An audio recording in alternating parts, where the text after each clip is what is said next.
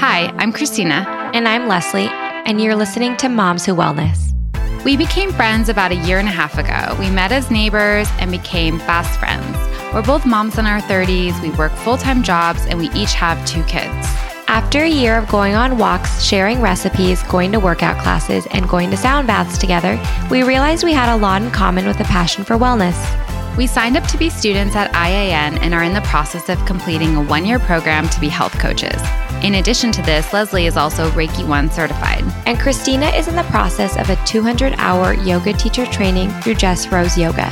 We decided to create this podcast out of our mutual curiosity for how moms manage the demands of their careers while spending time with their families and finding time to care for themselves.